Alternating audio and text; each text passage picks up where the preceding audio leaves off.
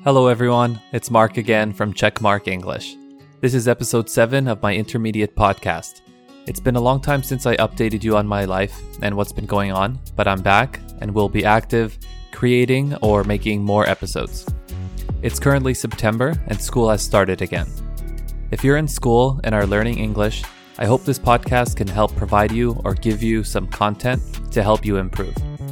In this episode, I'll talk about my Hawaii trip that I went on this May. But before we start, remember that you can read the full transcript on my website at checkmarkenglish.com. This is where you can follow along and learn the more difficult words that I highlight for you. I want to say thanks to everybody who has been encouraging or pushing me to continue the podcast and for providing me with valuable feedback. Okay, let's get started. After nearly seven years of dating, my girlfriend and I got married this year on July 1st, 2023. Starting now, I will call her my wife in all future episodes. I have to say, it feels a little bit odd or weird calling her that, but I'll get used to it. Many things happened before our wedding day, including our pre wedding adventure of going to Hawaii.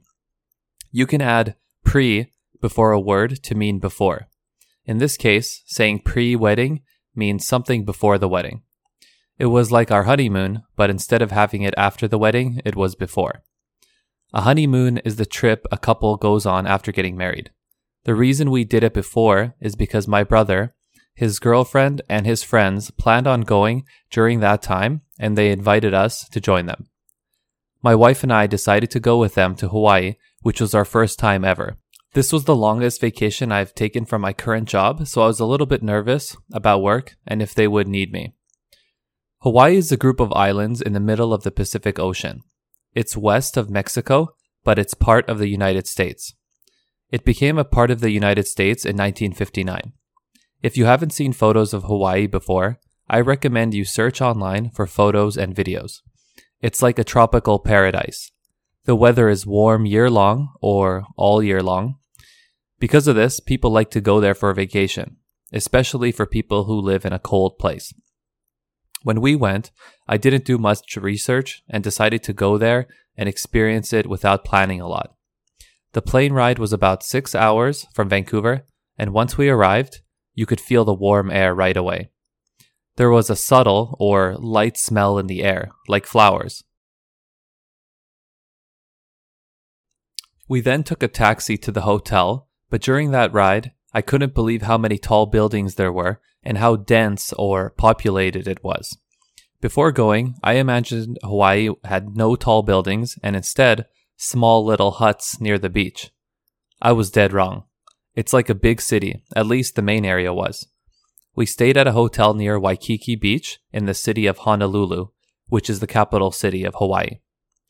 We spent three days around there doing many different things. The first thing we did was swim in the ocean. The water was so clean and clear that you could see down to the bottom. I've never seen water like this before. In Vancouver, where I'm from, the water is much dirtier. It's green and brown. You can hardly see through the water at all. Waikiki Beach was very crowded with people. It's the most popular place in Hawaii, with tourists coming there from all over the world for vacation. So many people in Hawaii make a living by offering a service to tourists. To make a living refers to somebody's job, somebody's way to make money. One of the popular services is taking tourists on boat rides to the middle of the water to see the sunset. We went on one and it was an amazing experience. Before we went to Hawaii, my coworker said to me that the fruits are so fresh and delicious. We got mangoes, papayas, pineapples, coconuts, and other fruits, and she was right. They were so juicy and tasty. Whenever I go to a warm place for vacation, I always get a fresh coconut and drink the water with a straw. For some reason, I really enjoy doing that. After spending three days at the beach, having great Hawaiian food and drinks, my brother and his friends arrived in Hawaii. They rented a car, picked us up, and we all went to a condo in the northern part of the island. There were seven of us staying there. The north part of the island is completely different from the main area that we stayed at for the first few days. It's not too crowded there. I like this part of our trip the most. We went to so many different beaches, and they were all so close together. One thing we did a lot of was snorkeling. Snorkeling is when you wear special goggles with a tube in your mouth that sticks out of the water. It allows or lets you see and breathe while your face is under the water. It's a great way to see fish, sea turtles, and other animals. If you don't know what I'm talking about, search it on Google so you can see what I'm talking about. Another thing we really wanted to do on this trip was to see animals that we don't normally. Animals like sea turtles, dolphins, and whales. While snorkeling, we saw so many big sea turtles. It was unreal. We swam so close to a few of them and even took some underwater photos and videos on our phone. I will post those on my Instagram for you to see. My Instagram name is checkmark English. We also saw a few of them laying on the beach and we were surprised at how huge they were. A lady was there answering any questions that people had about sea turtles and other animals, and she said that they weighed over 300 pounds or 135 kilograms. We also went on a group boat ride out to the middle of the water to see dolphins and other animals.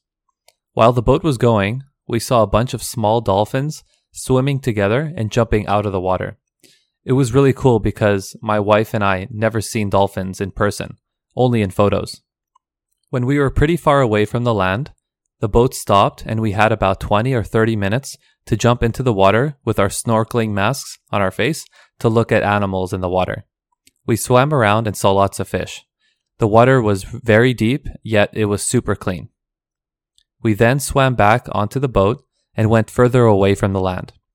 We jumped out and swam some more. We saw more fish and a huge sea turtle sleeping at the very bottom of the water. We then went back to the land. That was a cool experience, but it was very expensive. I'm not sure if that boat ride was worth the money because we could have taken our snorkeling gear and gone to other beaches looking for fish and turtles for free. Most people know that Hawaii is a very expensive place to go, so finding ways to save money is very important. Food is expensive, hotels, activities, etc. I said earlier that my wife and I went to Hawaii first, and the other group met us up or joined us after three days. As soon as, or right when they joined us, the first thing we did was go to Costco to buy groceries. We bought fish, vegetables, bread, cheese, fruits, beer, wine, and lots of other things. We thought that the more we bought from Costco, the less we would need to buy from restaurants, liquor stores, or other places. This was a great idea because everything in Hawaii is really expensive. Not only are the prices very high, you also have to pay in United States dollars, USD. For us Canadians, every one United States dollar costs us about $1.40 Canadian. It's almost 40% more expensive for us to pay in USD. Because of this, it was very important to do whatever we could to save some money. We still went to restaurants once in a while, but not every day. The trip was such a great time that after our trip, my wife looked for apartments and jobs online because she loved it so much. Living in Hawaii would be amazing, but the price for rent is so high, it's crazy. I honestly don't know how people are able to live there. Moving to Hawaii from Vancouver would be a huge change. In Vancouver, you're used to chilly or cold winters and lots of rain. In Hawaii, it's almost always warm and sunny. Many people who live in Canada and have sufficient or enough money go somewhere warm during the winter time. It's something I've always wanted to do, but never did. Maybe this is the year it will happen. Another cool thing about Hawaii is that it seems like everybody is relaxed. People are always outside, swimming or surfing, and it seems like things don't bother the people there much. Being from Vancouver, a big city, most people are very serious. If we moved to Hawaii, I would probably swim every day, and I would probably learn how to surf. Earlier, I mentioned or said that from the airport to the hotel, it looked like any other big city with big buildings. We also noticed on the way to our hotel the amount of homeless people or people who don't have homes. Not only that, in the main city area, there were lots of people sleeping on the streets, begging or asking for money.